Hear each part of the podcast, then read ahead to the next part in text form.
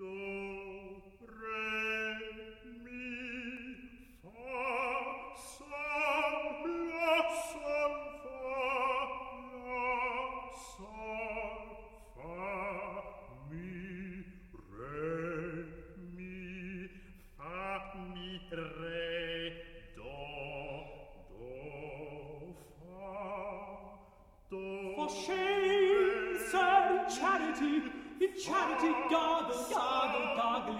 note, the raven croaked, croaked so horrid a note.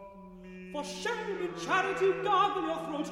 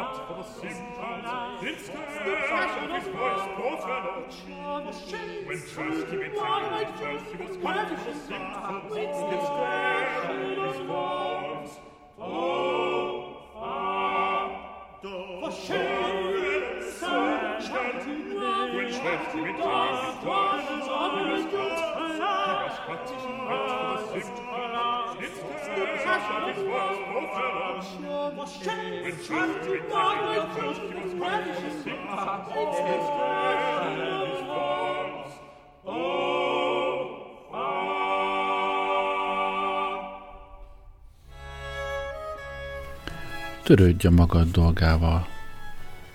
Szép szeptemberi reggel a Stranden bolyongtam. Ősszel szeretem Londont a legjobban. Akkor ragyog igazán sok fehér aszfaltja, utcáinak merész, töretlen sugarú vonala. Szeretem, mikor reggelenként megpillantom a parkok árnyékos kilátóit, lágy szürkületet, mi az üres mellékutcákat fekszi meg. Júniusban, félvárról beszél velem a vendégfogadós, érzem, csak útjában vagyok. Augusztusban már ablak mellett terít nekem, saját kövér kezeivel tölti a borom. Határozottan tekintettel van rám. Elszunnyad bolondos feltékenységem. Vacsora után a lágy esti levegőben sétakocsikázást szeretnék. Felkapok az omnibuszra, nem kell harcolnom helyért a fordulónál, ott ülök könnyű lelkiismerettel és gyömöszöletlen teste, nem kell aggódnom, hogy valami kiizzadt, fáradt asszony elől veszem el az ülést. Színházat akarok, nincs ott goromba telt ház tábla. Szezonban London, sokoldalú háziasszony, nem ér rá velünk a bentakokkal foglalkozni. Teli a szobái, teli a cselédei keze dologgal, gyorsan septiben fűzi az ebédeket, a hangja nem őszinte. Tavasszal, az igazat megvalva, a nagyúri hölgy kicsit közönségessé válik, hangos feltűnést keres. Csak akkor lesz megint saját maga, ha elmentek már a vendégei. Akkor az a London, ahogy mi szeretjük a tulajdon gyermekei. Láttad valaha ezt a Londont, kedves olvasóm? Nem a mindennapi felébredt London, ami úgy teli van élettel, mint hímporral a virágkehely. Láttad a reggeli Londont, ami levetett minden rongyot magáról a ködbe borult alvó várost? Kelj fel hajnalban, viradatkor, valamelyik nyári vasárnap. Senkit föl ne kelts, halkan osonj el a konyhába, csináld meg magad a teád. Vigyázz, nehogy legázhold a macskát. Észrevétlenül ott van a lábad alatt, olyan a szokása, csupa barátságból teszi. Ne is dőj neki a szemetes ládának, hogy a konyha szenes ládája miért van mindig az ajtó és a gáztűzhely között, annak én nem vagyok a megmondhatója. Csak annyit tudok, hogy általános törvény Szeretném, ha nem kerülnél túl közel hozzá. Másképp a kedved nem marad olyan, amilyennek én szeretném ezen a szép ünnepi reggelen. Hogy kanállal keverhess meg a teád, arról félek le kell mondanod. Késeket, villákat találsz, amennyit akarsz, cipőkeféhez ér a kezed minden fiókban, fényesítő papír, papír akad elé, ha az kellene most, de a háziasszony titka, hogy a kanalak miért vannak más rejtek helyre rejtve minden este. Szégyen volna ránézve, ha rajta kívül reggel más is megtalálná őket. Nem baj, darabka fának meghegyezed az egyik végét, kitűnő alkalmatosság. Olsd el a gázt, ha megreggeliztél, gyere le lassan a lépcsőkön, halkan nyisd ki a kaput, új surrany ki. Ismeretlen virágrészben találod magad. Éjjel új város nőtt körülötted. A kedves, hosszú utcák mély csendben ábrándoznak a korai napfényben. Senki a világon nem jár kin, valamelyik fáról hallasz csak bosszantó csiripelést, bár hisz a londoni veréb nem kell korán, most is csak álmában csiripel. Valamelyik láthatatlan rendőr halk léptei konganak feléd, vagy ellenkező irányba, csak a saját lábad dobogása kísér, zavar. Azon igyekszel, hogy halkan lépj, mint vízhangos katedrálisokban. Körülötted, fölötted, mindenütt, mintha valami hang száldosna. Csönd, csöndet. Ezer mellő sziti ez, vagy valami gyöngéd Artemis, ki azon van, hogy a kicsikéi tovább alhassanak csöndben. Csitt, gondtalan utas suttogja, ne zavard őket. Ugyan lépj könnyebben, hisz olyan fáradta, olyan fáradt ez a miriád gyermek, ezer ölelő karomban alszik. Túl dolgozták magukat, túl aggódták magukat, olyan sokan betegek közülük, annyinak van baja, gondja, meg sajnos annyian rosszasággal vannak teli. Mégis valamennyi nagyon fáradt. Csitt, úgy zaklatnak a lármájukkal, csattogásukkal, ha fönn vannak, lépj könnyebben, hadaludjanak. Hol a dagadt folyó régi oszlopok között lágyan folyik a tengerbe, azt is hallod, mit beszél a kőarcú város a nyugtalan vizekhez. Miért nem maradtok itt soha? Miért jöttök, miért mentek? Nem tudjuk, nem értjük. Mély tengerből jövünk, de csak olyan könnyen, mint a zsinór, mivel a gyermek fogta a madárkát, ha hív, vissza kell, hogy térjünk oda. Lám, egy vagyok én ezekkel az én gyermekeimmel. Jönnek, nem tudom honnan, ápolom őket egy darabig, aztán jön valami titokzatos kéz, elviszi őket. Mások foglalják el a helyüket. A csöndes légbe hangok pattannak, könnyed sóhajjal ébred az alvóváros. Távoli teljes kocsi, ezerszeres vízhangja verődik szét, felriadt hadsereg előrse. Nem sokára valamennyi utcából felhangzik az ébresztő, itt a teljes, akár valami óriás gyere, London felébredt, sír a tejecskéért. Ezek a szekerek a fehér ruhás dada, ő siet a reggelivel. Hajnali templomi harangszó, no, meg volt a tej kis London, gyere már most, mondd el az imát. Új hét kezdődött London baba. Isten tudja, mi történik majd. Csak mondd el az imát. Egyenként szállingóznak ki a kicsiké a lefüggönyözött ablakok mögül. Az aggódó gyöngétség kirepült a város arcából. Megkezdődött a nap csúf lármája. Éjjeli kedvese, a csönd megcsókolja kőajkait, s tovább billan. Te pedig, nyájas olvasó, hazatérsz, magaddal viszed a korán kelő elégedettséget.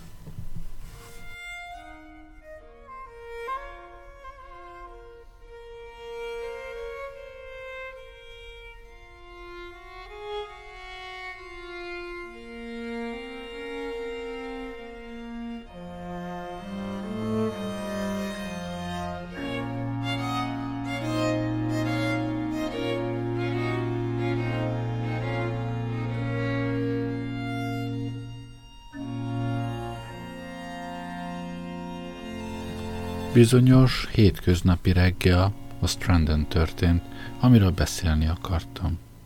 Gatti vendéglője előtt álltam, ott reggeliztem. Félfüllel egy felháborodott hölgyutas érveit hallgattam, írt tájszólással beszélt, az ellenfelem meg omnibus kalauzi ékes szólással. Mi a csudának rajzolta oda az omnibuszára, hogy patni, mikor nem viszi oda az embert? Patniba megy ez a kocsi, igenis. Akkor minek tesz itten le engem? Én le nem tettem, magától szállt ki. Persze, hát mintha talán nem mondta volna az a gentleman ott a másik sarokban, hogy minden percen messzebb kerülök Patnitól. Hát úgy is volt, messzebb került. Akkor mi az Istennek nem szólt róla? Honnan tudhassam én, hogy Patniba akar kerülni? Ott áll a sarkon, azt mind azt tanulja, hogy Patni. Arra megállok, azt beugrik. No hát miért mondtam volna, hogy Patni, ha nem is oda akarok? Hát mert az én nevem az, hogy Patni, vagyis hát inkább a kocsim neve, emide ki is van rajzolva. Hogy lehet az a neve, hogy Patni, amikor nem én Patniba maga hója? Hát maga nem Írországi? Felel a kalauz. Persze, hogy az. De ugye, hogy nem megy mindig Írországba. Megyünk mi Patniba is, ne búsuljon, de előbb a Liverpool Streetre. No, föl a bakra, Jimmy, gyerünk! Az omnibus megindul, épp át akartam szállni az utat, mikor nekem jön egy magában beszélő ember. El is rohant volna mellettem, ha gyorsan föl nem tartom. Barátom, szorgalmas újság, meg tárcaíró. Halló, mondja, ki hitte volna, hogy téged itt lehessen találni? Ha azt vesszük, hogy most milyen iramban jöttél nekem, azt hinni az ember, hogy a Strand az a bizonyos hely, hogy a legkevésbé tartasz attól, hogy emberrel találkozol. Mentél már el neki életedben lobbanék, hogy izmos férfinek? Neked mentem? kérdi meglepve. Nem egész nekem, mondom, ha a dolgot betű szerint vesszük, csak felém. Ha fel nem tartóztatlak, úgy hiszem keresztül gázolsz rajtam. Az átkozott karácsony mondja, mindig kihoz a sodromból. Sok mindenféléhez kifogásul szolgált már a karácsony ünnepe, felelem, mégis ritkán használják szeptember elején. Ó, tudod, mire gondolok? A karácsonyi szám közepénél tartunk. Éjjel-nappal fáradok, Különben, folytatja, jó, hogy eszembe jut. Versenyt is rendezünk, jó volna, ha részt vennél benne. Mert ha esetleg karácsonykor félbeszakítom. Kedvesem, mondom, én 18 éves koromban lettem újságíró, rövid megszakításokkal azóta is ezt a mesterséget művelem. Írtam én már a karácsonyról szentimentális alapon. Elemeztem az ünnepet filozófikus szempontból, a gunyoros oldalát is megfestettem. Megírtam egyszer a karácsonyt humorosan, a komikus kicsimbe. A vidéki hetibe rokon szembesen cikkeztem róla. Mondtam én mindent, amit karácsonyról mondani lehet, mondtam talán egy kicsit többet is. Elmondtam az új divatú karácsonyi történetkét, tudod, mifélének kell lenni a hősnő azon van, hogy megértse, felfogja saját magát, Hiába megszökik a férfivel, ki a reggel elején hősként kezd szerepelni, a derék nő személy igazán utálatos lesz, mire közelebbről, mire közelebbről megismered, a gonosz pedig az egyetlen tisztességes személyiség az egész történetben. Úgy hal meg, hogy mély tudású hangok fakadnak ajkán, mintha értene valamit alattuk, te magad azonban sajnálod, nem bírnád megmagyarázni mit. Megírtam én kérlek már a régi divatú karácsonyi történetet, ismered azt is, jó öreg hózivatarra kezdődik, valódi régi divatú nemes úr fordul elő benne, ott él a jó öreg hóban, jó régi divatú gyilkosságot rajzolsz bele a dologba, végzed az egészet nagyszerű karácsonyi ebéddel. Összehoztam barátságos karácsonyi csoportokat, hadd mondanának egymásnak kísértett történeteket karácsony estéjén, míg odakünt üvölt az orkán, mint ilyen alkalmakkor szokta küldtem én gyermekeket fel az égbe karácsony estéjén, Szent Péternek elég dolga akadhat ilyenkor. Nagyon népszerű éjszaka a meghalásra. Halott szerelmeseket támasztottam fel, csinosan, kedvesen és vidáman adtam vissza az életnek őket, épp jókor érkeztek, hogy helyet foglalhassanak a terített karácsonyi asztalnál. Nem érzek rajtuk szégyent. Akkor tehát én jót akartam mindezekkel, valamikor szerettem az egres bort, meg a felgöndörített hajulányokat. Csak épp változik az ember ízlése, ha megöregszik. Értekeztem már a karácsonyról, mint vallásos ünnepről. Megpedítettem már, mint szociális mozgatóerőt. Ha van-e világon karácsonyjal összefüggő élc, mit el nem sütöttem, hát én azt hallani szeretném. A gyomorfájásról szóló vicceket felhasználtam olyannyira, hogy kész gyomorfájás énekem rájuk gondolni. Nevetséges színben adtam elő a familiáris gyűjtéseket, ajándékozgatásokat. Dörögtem a drága holmiért. Szellemes történetet bírtam elmondani a családapáról, meg a számláról. Én, és láttad valaha, Félbe kellett szakítanom, ahogy hímaketet elszeltő, azt a kis paródiát, amit Póverse után faragtam. Belsz, a harangokról. Mert úgy kezdődik, most ő szakított félbe.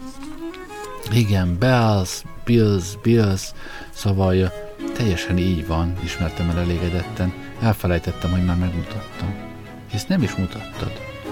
Akkor honnan tudod, hogyan kezdődik? Biztosan nem tudtam, vallja be, csak úgy általában 65 perc verset kapok egy kerekesztendőben, azok így kezdődnek mind. Gondoltam, esetleg a tied is így kezdődik.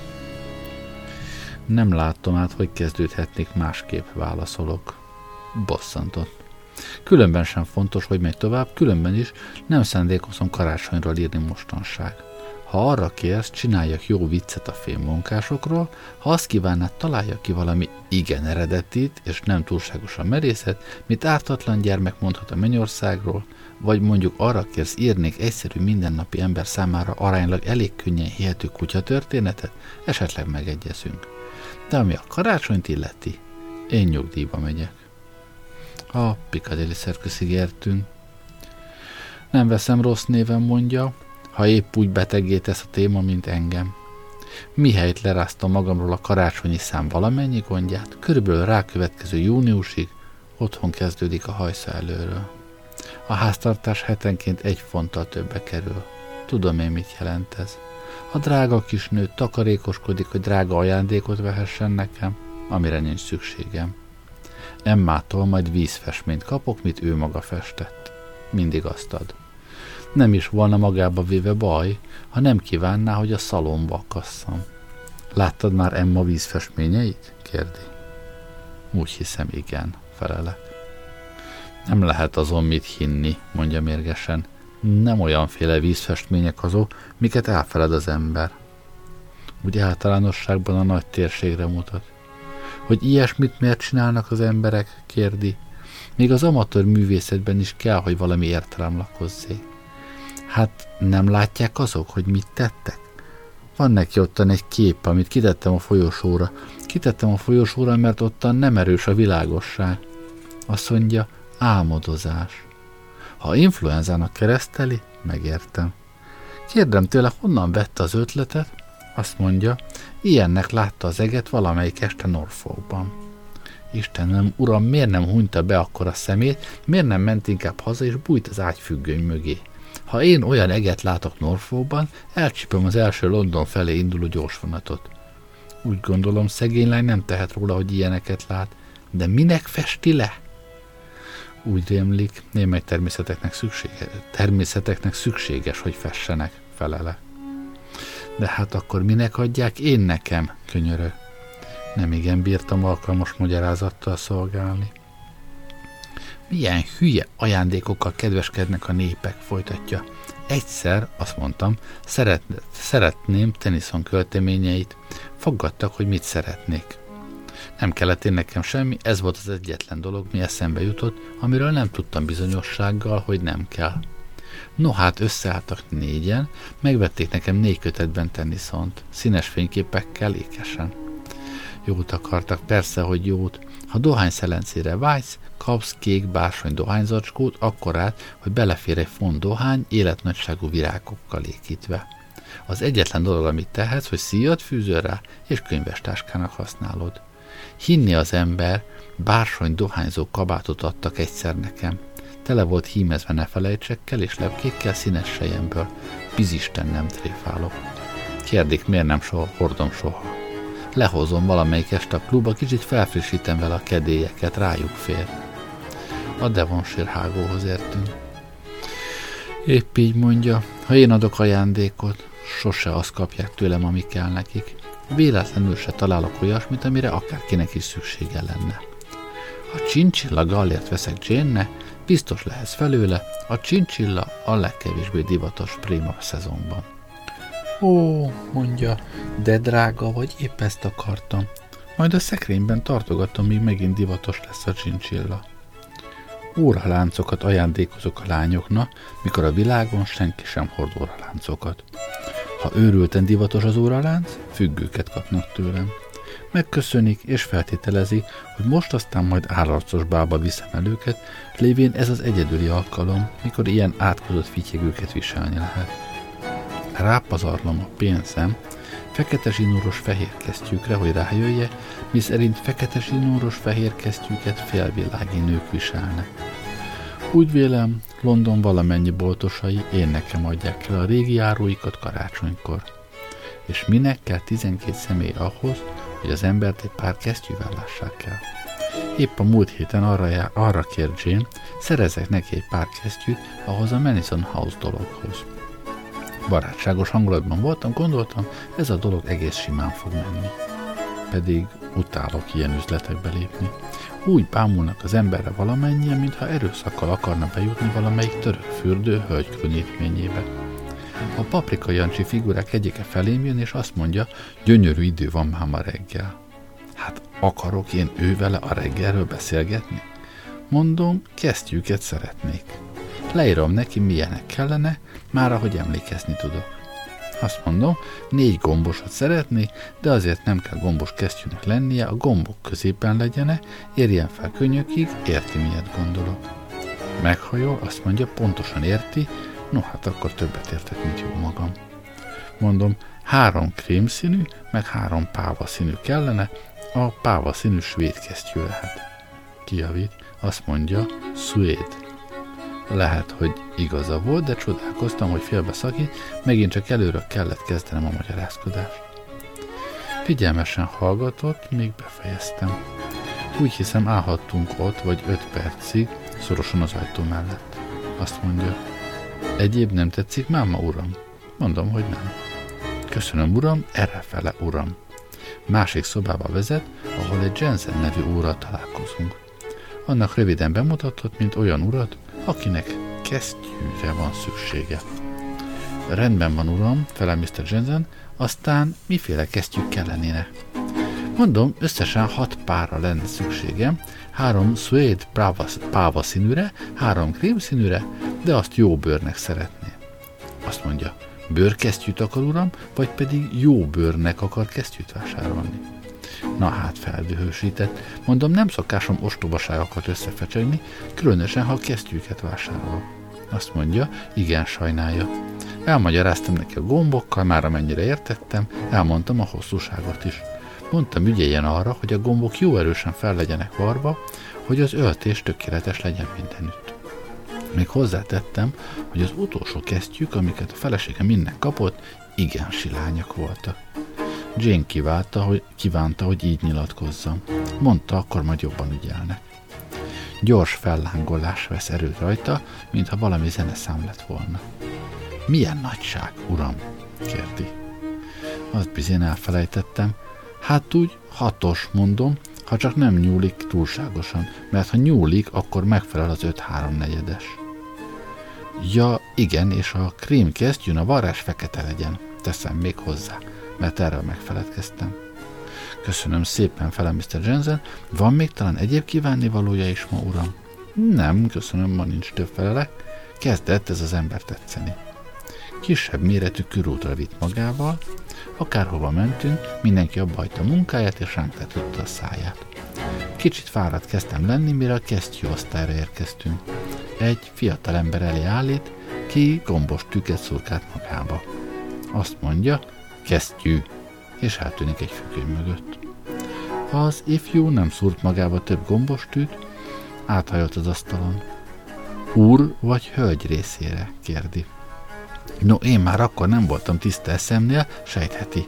Ha az ember úgy utána gondol, nem érti, de én csodálkozom, hogy nem vertem be rögtön a fejét. Azt mondom neki, ugyan mondja, szokott maga itten szorgalmasan dolgozni? Van úgy is, mikor azt véli, szeretne már kész lenni a dolgával, ahelyett, hogy elmélkedik, magyarázkodik, vitatkozik? Ahelyett, hogy mindenfelé szétteregeti a dolgát pusztán az ügy iránti szeretetből? Hanem úgy látszik nem értett meg. Erre felvilágosítom, egy negyed órával ezelőtt ott kinn az ajtónál beszéltem egy emberrel, kesztyűkről beszéltünk, mikre nekem szükségem van, elmondtam neki mindent, amit a dologról tudok. Elvitte aztán az önök Mr. Jensenjéhez, és Mr. Jensen meg én átvitattuk a dolgot újból. Most hát Mr. Jensen önnek adott át engem. Önnek. ki azt sem tudja, hogy férfi vagy női kesztyűk kellenek-e én nekem.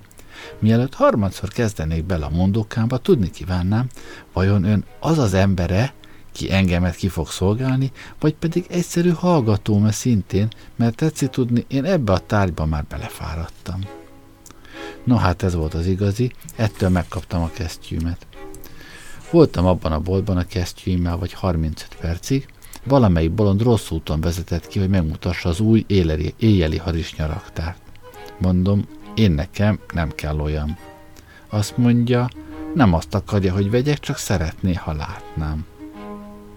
Az úri divatkereskedő ebédlő és teaszalon garnitúrát is felajánlott, nem sokára lesznek már kis bútorozott lakosztályai, hol bármelyik hölgy kényelmesen érezheti magát néhány hétig.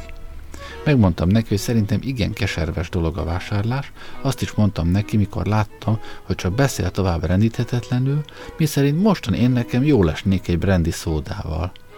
Egy dohányzó helységet mutatott épp. Kellene lenni valami egyesületnek, azt mondja, clearinghouse-nak, ahol karácsonyi ajándékokat gyűjtenek kizárólagosan. Ott kellene összegyűjteni, meg a karácsonyi ajándékokat. Össze kellene egy listát állítani azokról, kiktől az ember beszedi, meg azokról, akiknek kiosztja az ajándékokat. Felteszem, hogy az én esetemben 20 karácsonyi ajándékot gyűjtenek össze, mondjuk 10 font értékben. Ezt én adnám, másrészt bevennék az én, bevennének az én részemre 30 ajándékot 15 font értékben. Akkor engem megterhelnének 5 font különbözettel, némi százalékot vonnának le az egészből. Azt én könnyen megfizetném, és nincs több vesződtség az egész dologgal. Még jól is jöhet ki az ember, az ötlet vonatkozik születésnapokra és lakodalmakra is. Ügyes cég könnyen megszervezi az egészet. Ők járnak utána, hogy valamennyi ismerős rendesen fizete, akarom mondani rendeszeresen küldi az ajándékot, nem felejtik el a legfontosabb rokonságot sem. Rendesen a familiának csak egy tagja van, akiből kinéz egy-két siling örökség. Ha valaki a világon az, akitől az ember ajándékoztáskor megfeledkezik, hát biztosan ő az. Ha mégis eszembe jut, biztos, hogy jókora szamárságot követek el épp vele szemben.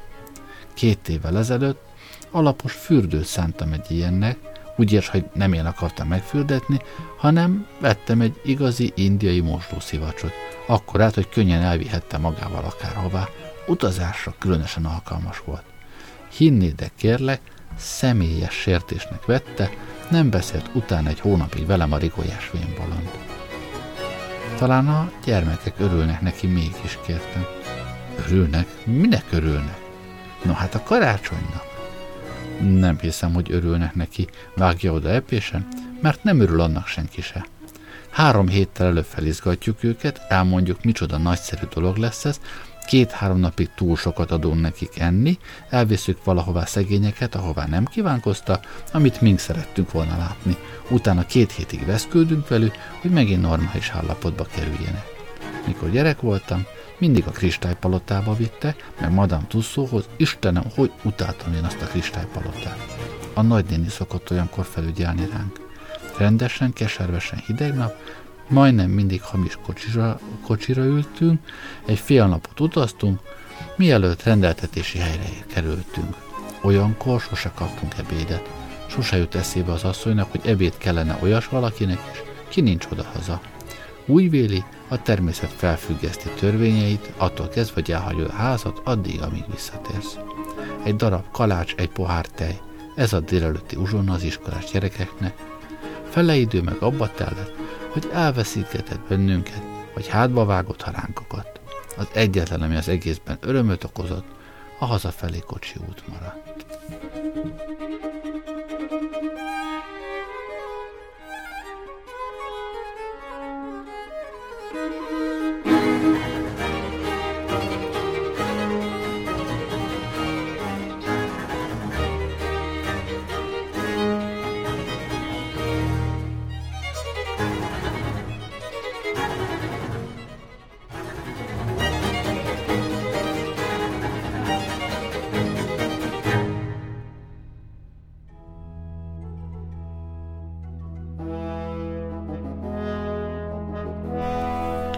Felkeltem, menni készültem. No, hát nem akarsz a versenyen részt venni? kérdi B barátom. Pedig a téma elég könnyű lenne, így. Miért kellene a karácsonyt kiküszöbölni? Csinosan hangzik felele, de hogy gondolod, hogy kiküszöböljük? Egy kitűnő amerikai magazin hölgyszerkesztője egyszer feltette a kérdést. Hogy küszöböljük ki a nemeket? 11 úr meg hölgy igen komolyan megtárgyalta a kérdést. Halljon meg vége egyengülésben, mondja B. Az első az, hogy felkeltsük a közvélemény érdeklődését. Győzd meg a közönséget arról, hogy ki kell küszöbölni. Ez az egész. Miért kell kiküszöbölni, kérdem. Mennybéli Isten kiált, hát te nem akarod kiküszöbölni? Nem vagyok egész biztos benne. Nem vagy biztos benne. Azt mondod, újságíró vagy, és van tárgy a világon, amiben nem vagy biztos? Megtörténik velem ilyesmi az utóbbi években felele, pedig tudod, hogy azelőtt nem szenvedtem benne. Körül pillant, meggyőződik róla, hogy hallótávolon kívül vagyunk, suttogóra válik a hangja. Köztünk szólva, susog, most már néha én sem vagyok olyan biztos némely dologban, mint lenni szoktam. Ugyan, hogy van ez? Talán mert öregszünk, tételezem föl. Golfot kezdtem játszani tavaly, folytatja, ahogy először kezembe veszem a kampót, jó messzire továbbítom a labdát. Könnyűnek látszik, mondom annak, aki tanított. Igen, feleszárazon, eleinte könnyűnek találja mindenki. Ez az ember régi golfbajnok volt, gondoltam féltékeny. Jó haladtam, három-négy hét múlva igen meg voltam elégedve magammal. Lassanként kezdtem csak a nehézségeket kitapasztalni. Most már tudom, hogy jó játékos, én belőlem nem lesz soha. Tettél már hasonló tapasztalatot? Tettem felele.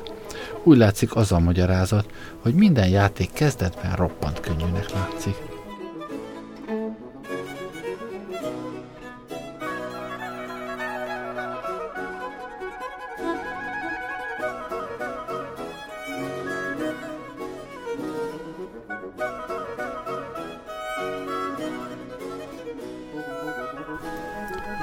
Elment ebédelni. Én aztán a West felé ballaktam, és azon az időn, tűnőt, és azon az időn tűnődtem, mikor még ilyen karácsony kérdésekre, de még akármilyen kérdésekre is könnyedén félváról szoktam volt felelgetni. Drága fiatalság, mikor tudtam még mindent a világon, mikor nem voltak problémák az életben, mikor kételjek nem gyötörtek. Akkor tájt a világnak is akartam juttatni valamelyes bölcsességemből, s fényességet kerestem, melynek világánál brilliáns mi voltam láthatóvá, hasznossá válik az emberiség előtt. A Checker Street-en, St. Luke egyik piszkos kapujánál szoktam pontosan minden pénteken este megjelenni. A kapu mögött ifjak csoportja, néhány idősebben egyetemben, az idősebbeknek igazán több eszük lehetett volna, verődött össze. A találkozások célja a világegyetem dolgainak elrendezése, megvitatása volt. Szónokló tagok 16 penszel voltak terhelve per annum, ha a puszta szót vesszük, hát az rendkívül alacsony összeget jelent az olyan gentleman, kinek előfizetése három hónapos hátralékot tüntet föl, a hetedik szabály szerint többé se jóban, se rosszban nem gyakorolhat befolyást.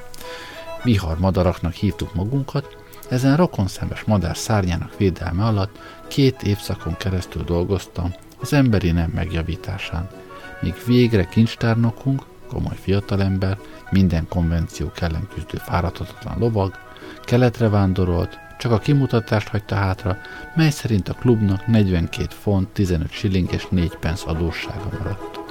Továbbá a folyóévi előfizetések, úgy 38 font körül, átvételeztettek, de hogy hová, arról a jelentés nem emlékezett meg. Erre házigazdánk, minden eszmény nélkül való férfiú, kezet vetett bútorzatunkra, még azt is felajánlotta, hogy 15 fontért visszaadja nekünk az egészet. Felvilágosítottuk, hogy az hihetetlen ár, a magunk részéről ötöt ajánlottunk neki.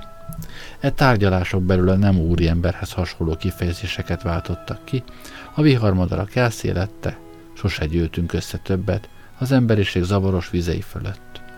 Manapság a modern reformátorok ösztövér tervezgetéseit hallom, mosolygok. Eszembe jut, mit csináltunk mi a Checker Street-en St. Luke mellett. Hallom, azon vannak mindenütt, hogy kiküszöböljék a lordok házát. No, A viharmadara egyetlen egy estén küszöbölték ki az egész arisztokráciát a koronával együtt, csak azért halasztódott el az ügy, hogy testületet válasszunk, s megalakítsuk rá következő péntek este a köztársasági államszerkezetet. Hasznavehetetlen uralkodókat emlegetnek. 18 évvel ezelőtt pillanat alatt becsuktuk valamennyi music hall 29 szóval 17 ellenében. Pedig egész jó kis intézmények voltak, és helyesen vezették őket, csak mi úgy találtuk, hogy az ilyesféle mulatozás haladás ellenes szellemű, és a fejlődésben levő intellektuális demokrácia a legsürgetőbb érdekei ellen való. Másnap este a Macska Köröm mulatóban találkoztam a harcias indítvány kezdeményezőjével, és egy üveg kétszer égetett fölött folytattuk a vitát, érveink erősítése kép arra kényszerített, hogy hallgassam végig a komikus oroszlánokat háromszor. De én mindig eredményesen tudtam ellentmondani, hivatkozva egy jelenlévő világos kék trikóba öltözött sárga hajú hölgy táncára. A nevét elfelejtettem, de soha el nem felejtem bájosságát, szépségét. Uram Isten, de édes, elbájoló művészek éltek akkor tájt. Hova lette? Világos kék, trikós, sárga hajú úrhölgyek táncolnak még ma is, de nem bírnak megindítani, ha csak unalom irányába nem. Hol vannak a boszorkányos kis táncos nő húsz évvel ezelőttről? Ha egyszer láttuk, álmodunk róla egy hétig. Fehér kezét érinteni gyönyörűség lett volna, piros ajkának csúkja a mennyország előérzete. Valamelyik nap hallom, hogy egy régi barátom fia elvett titokban egy baláttáncos hölgyet az első sorból, akaratlanul felkiáltó, szegény ördő, de volt idő, mikor az lett volna az első gondolatom, szerencsés dög, hát érdemel ez olyan nőt? Mert akkor angyalok voltak a balett hölgyei. Hogy méregethette őket emberi szem onnan a kakasüllőről, kételkedőn. Táncoltak, persze, talán, hogy kényelmesen eltartassanak valami özvegy édesanyját, valamelyik öcs iskola költségét kellett előtáncolni. Akkor tájt igazán isteni teremtések voltak, bármely fiatalember méltán imádhatta őket. De ma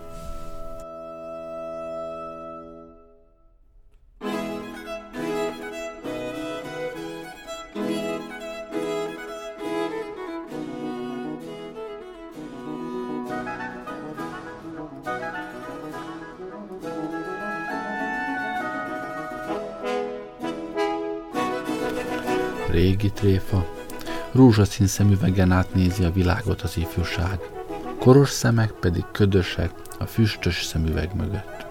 Sárga hajú barátnőm, nem vagy te sem angyal, kinek álmodtalak, az a bűnös teremtése vagy, aminek némelyek lefestenek.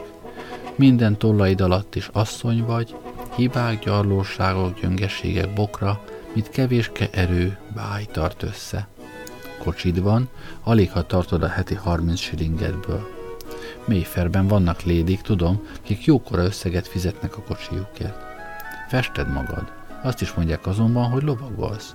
Istenem, hát nem takarózzunk valamennyien idegen erényekbe?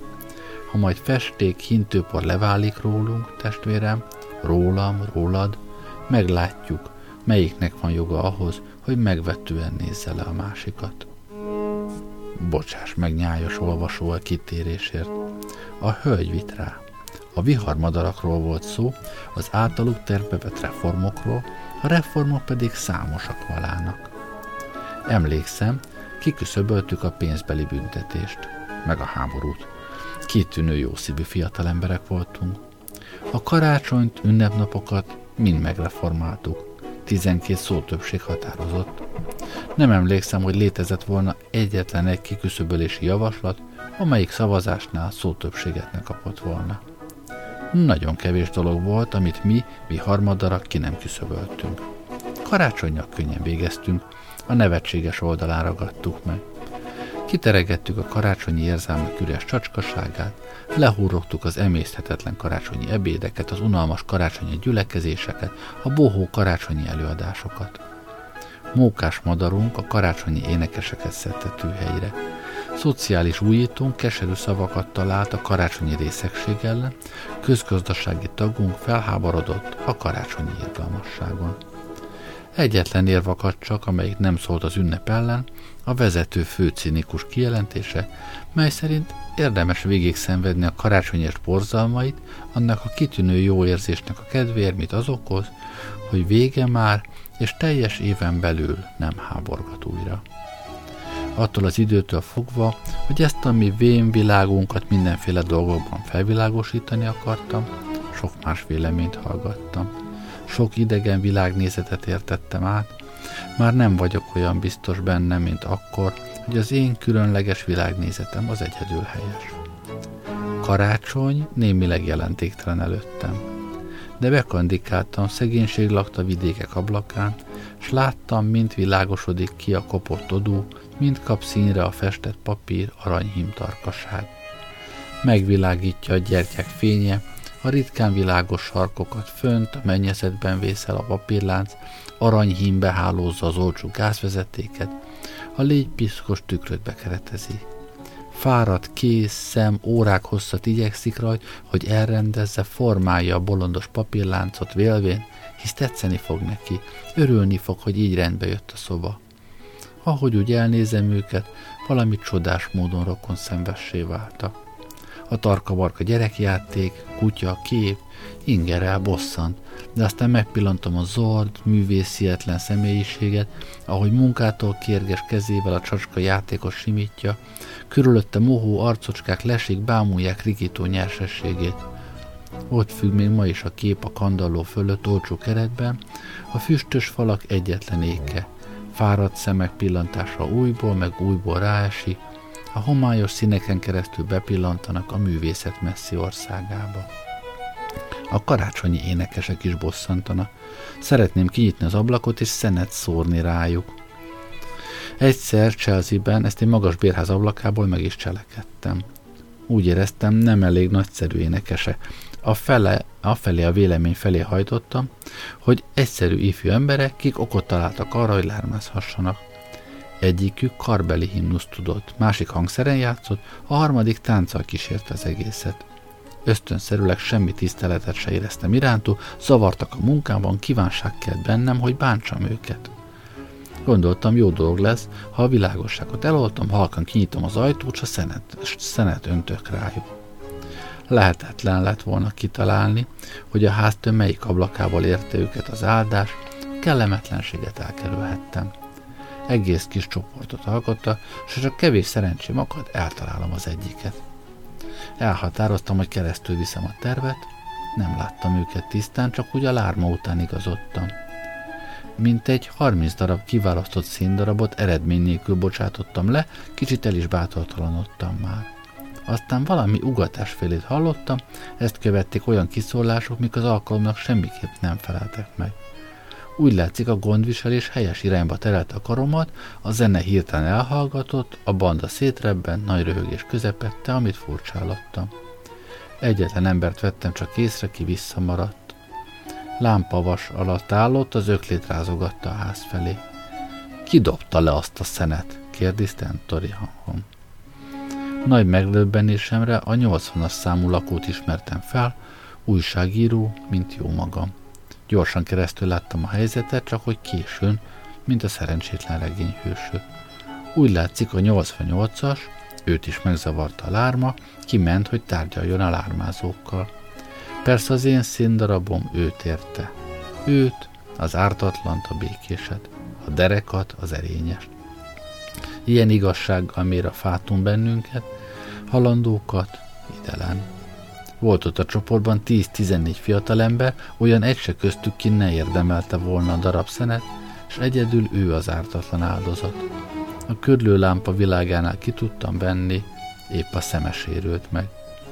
Az épület több néma maradt a kérdésre, arra átjött az utcán, és felfelé haladt a lépcsőn.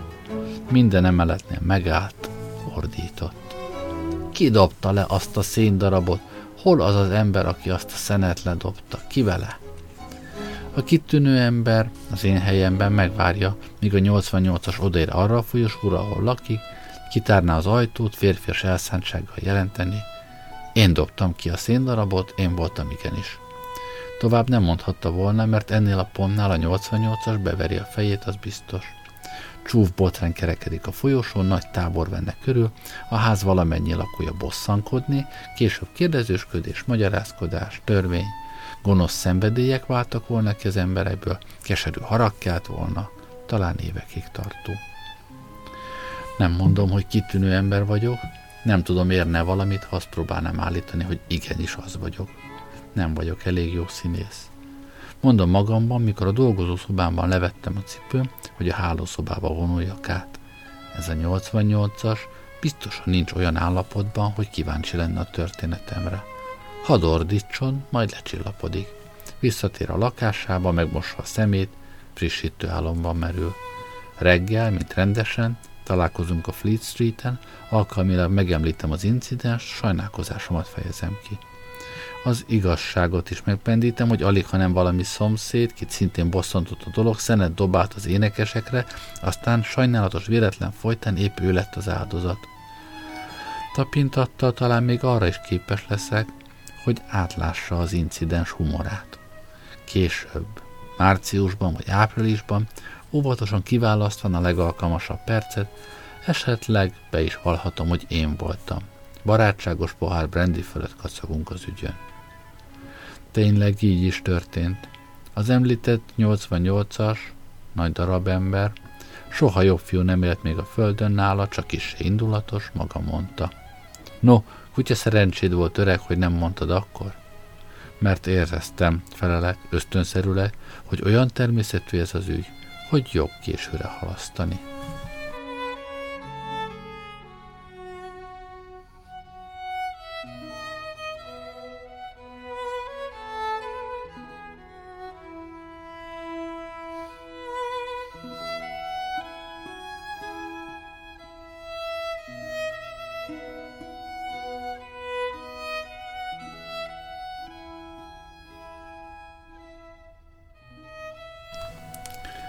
Van úgy, jobb legyőzni a szenvedélyt, hogy az ember félfiasan elszánt legyen. A karácsonyi énekesek az én keblemből ingerültségnél egyebet nem váltanak ki. Mégis láttam, amint a mennyből az angyal hallatára, akármilyen ködös volt a torok, mely énekelte, akármilyen hamis a kísérő fuvola, trombita, munkától barázdás női arcon az öröm sugara villant fel. Annak a dal remény szerelem hírnöke, édesebb lesz tőle az élet kemény íze. Ha mi, magasabb rendű emberek, csak rá gondolunk a familiáris karácsonyi ajándékgyűjtésre, beleborzongunk. Eszembe jut, amit egyik barátom mondott egy falusi karácsonyi látogatásról. Szemtől szembe került egy olyan hölgyel, kit a városban merőben ellenkező környezetben ismert. A kis farmház ajtaja tárva nyitva állott, az a bizonyos nő és egy idősebb asszony egy asztalnál vasalta. Amint a fiatal a puha fehér kezei ide-oda emelték a vasalót, ahogy ott hajtogatja, simítja a fehér vászoncsomót, kacak, cseveg, hát csupa házias, kedves dolog, amit mond. Barátom árnyéka épp a munkájára esik, az asszony feltekint, pillantásai találkoznak, az asszony arca egyszerűen ennyit mond. Én itt nem ismerem önt, ön sem ismer engem, Itten nő vagyok, kit szeretnek, becsülnek. Barátom belép, beszédbe legyedik az idősebb nővel, az a házigazdája vendégeik közül egynek a felesége. Az asszony megfordul és bemutatja a fiatalabbat. A lányom szőr, nincs hozzá idelen sokszor szerencsénk, állása van Londonban, ritkán látogat csak el hozzánk, csak épp karácsonykor szokott pár napot nálunk tölteni. Az a családi találkozás legjobb ideje felel a barátom elfolytott vigyorgással, amiért aztán utálja saját magát. Úgy van szőr, felel az asszony, aki a vigyort nem veszi észre. A karácsonyt eddig még mindig velünk töltötte, nem igaz, Besz?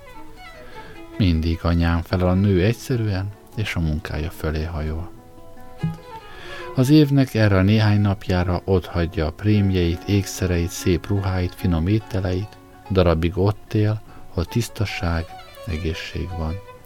Ez az egy horgony, mi a nőiességhez köti, szívesen gondol rá az ember, elég erős lesz arra, hogy megmentse a teljes elmerüléstől. Mély argumentumok valamennyien, melyeket a karácsony védelmében és a karácsonyi szokások dicséretében elmondottam, Szentimentális természetű, de elég soká éltem ahhoz, hogy kételkedjem, vajon az érzelemnek nincsen meg a rendes, törvényes helye az élet gazdaságában.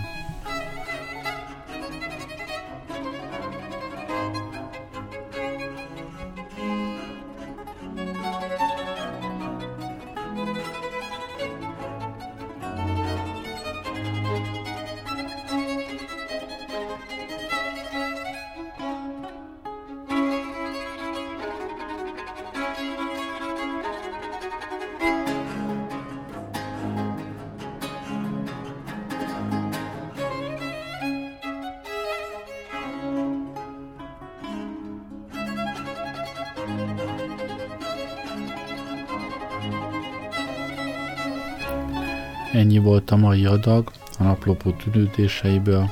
Köszönöm, hogy velem és Zserom K. Zserommal voltatok ma este. Jó éjszakát kívánok, Gerlei Rádiózott.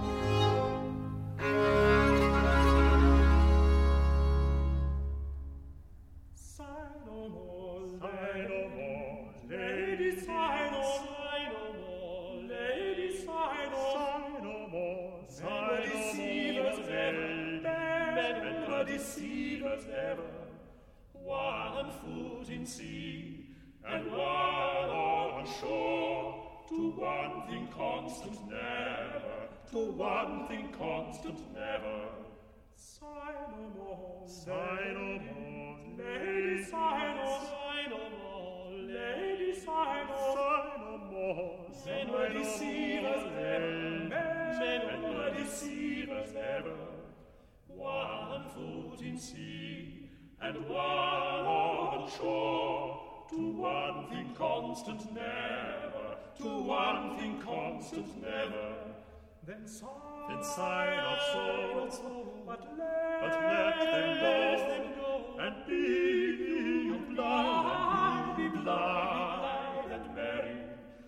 converting all your notes of woe, converting all your notes of woe into hay, into down, hay, down, derry, hay, into down, hay, down, derry, hay, down, derry, hay, down, derry, hay, down, derry, to hay, down, derry, then sigh, then sigh out souls, but let them go, and be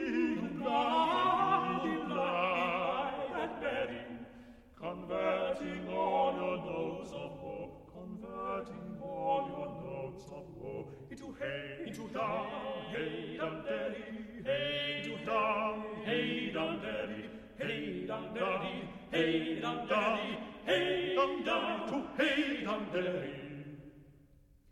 Sing no more, sing no more, did sing no more, sing no more, sing no more, sing no more, did of damp so dull and heavy, the frauds of men were ever so, since summer first was leafy, since summer first was leafy, sing no more, sing no more, did sing no sing no more, did sing no sing no more, sing no more, did soft so dark and heavy, the throats of men were ever so, since summer first was leafy, since summer first was leafy, then sigh, then sigh of souls, but let, but let them, go, them go, and be you blind, be blind and merry, converting all your notes of woe, converting all your notes of woe. Into hey, into down, hey, down, daddy, hey, into down, hey, down, daddy, hey, down, daddy, hey, down, daddy, hey, down, down to hey, down, daddy, then sigh then sigh not souls, but let, but let them go, and be you blind, be blind and merry, converting all your notes of woe, converting all your notes of woe into hey, into down, hey, down, daddy, hey, into down, hey, down, daddy, Hey down, daddy, hey down, daddy, hey down, to hey down, daddy.